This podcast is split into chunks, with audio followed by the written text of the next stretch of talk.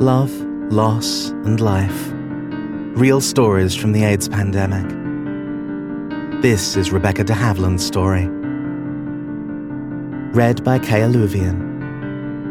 With an introduction by Anita Dobson.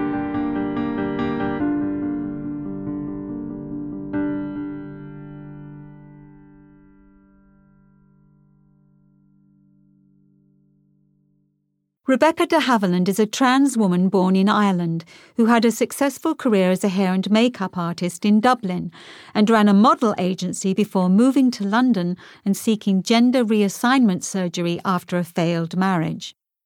She has volunteered with the Terence Higgins Trust and now project manages the 56T service for trans and non binary people in London. She also runs her own Project Boot Camp to support trans women through the transitioning process. It was only when Rebecca applied for gender reassignment surgery that she discovered she was HIV positive. Her journey through HIV and AIDS has been a journey into understanding herself. Working as an escort to earn money for the operation, she became addicted to alcohol and drugs but eventually managed to get her life back on track. After many years of trying to hide her HIV status from the world, she now talks openly about it and spreads the message that HIV and AIDS still pose a risk to young people having unprotected sex. From a very young age, I knew I was trapped in the wrong body. But Ireland then was a very conservative Catholic society, and I didn't realize I could do anything about it. Fortunately, the 1970s were a wonderfully gender fluid time to be growing up. Everyone had long hair, and everyone wore flared jeans, platform shoes, and makeup, emulating David Bowie and glam rock on the TV. The word gay wasn't used in Ireland then you were queer. People described me as light on my feet, which meant effeminate. Even Elton John hadn't come out then, so no one really talked about it. At 18, I bowed to the pressure to have a girlfriend. By now, I knew it was possible to change sex. I'd heard of Caroline Cossey, a transsexual model for Vogue, and a Bond girl, but I wasn't going to divulge to anyone that I wanted to be a woman, or that I was attracted to men. I tried to persuade myself I was just going through a phase, and thought getting married would fix everything. In all fairness, my mother knew I was making a mistake, and did try and stop me. But quite how the rest of my family didn't work it out, I have no idea. I picked the wedding dress and the bridesmaids' dresses. In 1980, my daughter was born, and my career as a hairdresser was beginning to take off. Within two years, I had a job in the top hair salon in Dublin and styling for fashion shows and photo shoots. At the pinnacle, I did hair and makeup for Johnny Logan at the Eurovision Song Contest the year he won it in Belgium. I was famous and sought after. But inside, I was suicidal. I'd confided in my wife I was attracted to men. She threw me out and stopped me seeing my daughter, which broke my heart. I came out as gay in a very colourful rainbow in 1983, but sex with men felt as uncomfortable as sex with women. I didn't seem to fit anywhere. I moved to London to further my career discovered burlesque and drag at Madame Jojo's, met trans women, and for the first time understood who I really was. Eventually, I began the process of transitioning, taking hormones and getting approval from three psychiatrists. At that time, it was necessary to be tested for HIV before the surgery. It didn't occur to me for a moment that I might have the virus. I thought whoever's up there couldn't be that cruel. When I was called into the room for my results, I knew immediately there was something wrong. They told me I couldn't have the operation, and I had maybe two years to live. My whole world collapsed. My family in Ireland couldn't cope, and it drove a wedge between us. I remember overhearing one of my relatives say, God, he would do anything for attention. At the time, I was too selfishly bound up with myself to understand what a huge shock it was for them. And I was angry they weren't more supportive. There used to be an unfunny joke doing the rounds that if AIDS doesn't kill you, the meds will. I was on AZT for a while and watched friends die, but couldn't bring myself to tell them I too had HIV.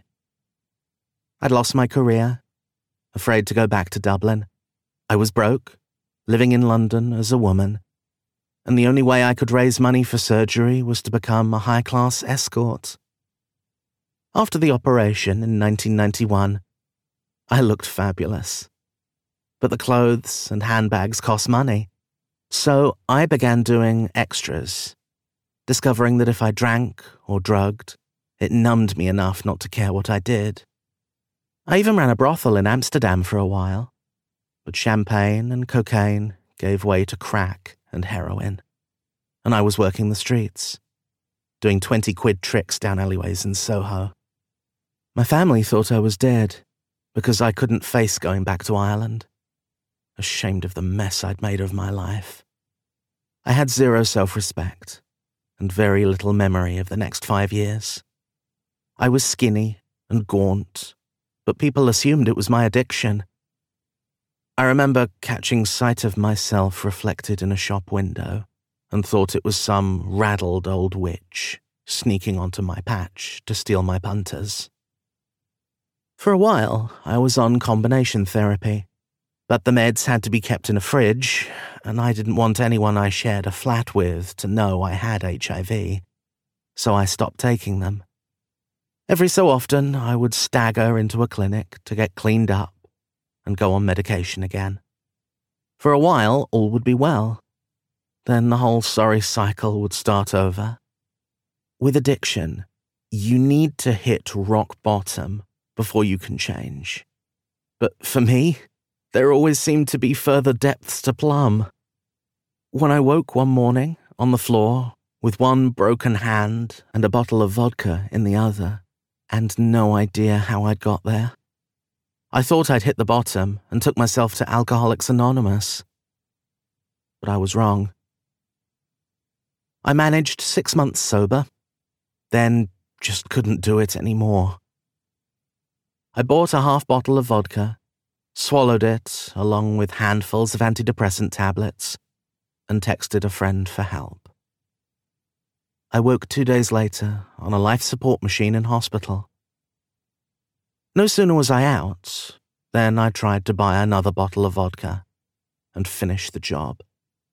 But this time I was sectioned and committed to a mental hospital. That, finally, was rock bottom.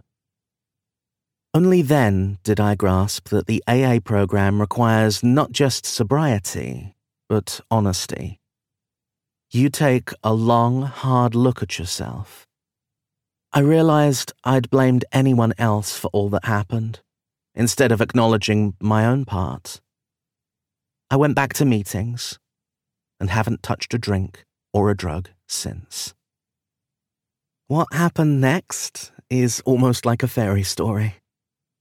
I re established contact with my sister, went back to Ireland and met old friends who were opening a burlesque nightclub where I then worked as Lady V on stage, looking like Big Bird, feathers coming out of everywhere. By an extraordinary coincidence, one night, I discovered that my daughter, whom I hadn't seen since she was a child, worked there selling tickets. We were reunited, and I met my granddaughter. It seemed a happy ending.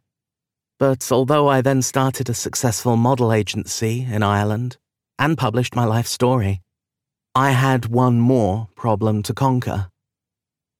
I still wasn't able to be honest about my illness. I was in denial about HIV, even to myself.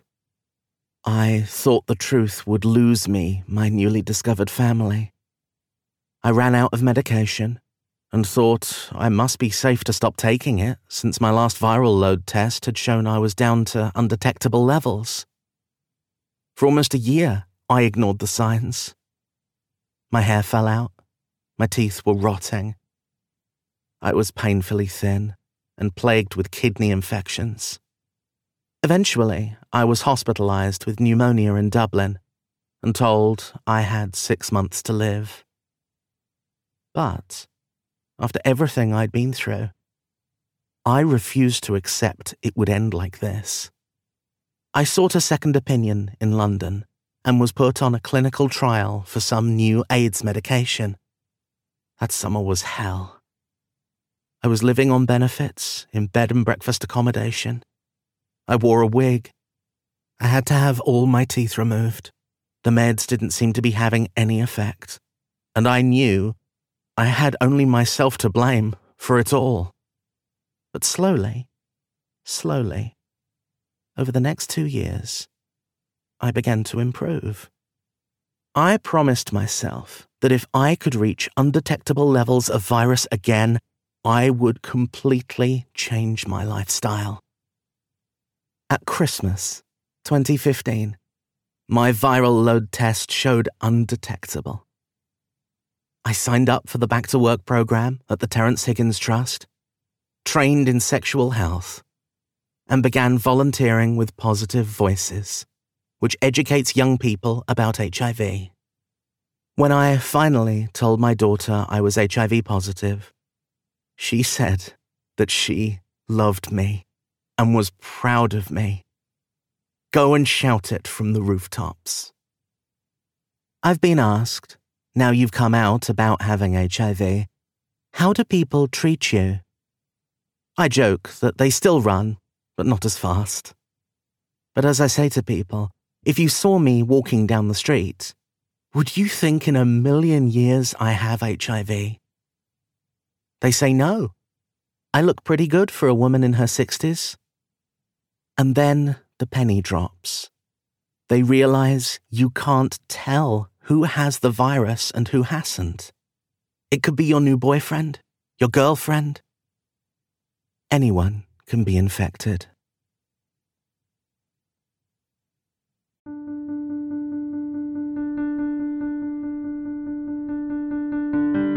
Thank you for listening to this story from Love, Loss and Life, a collection of stories reflecting on 40 years of the AIDS pandemic in the 80s and 90s.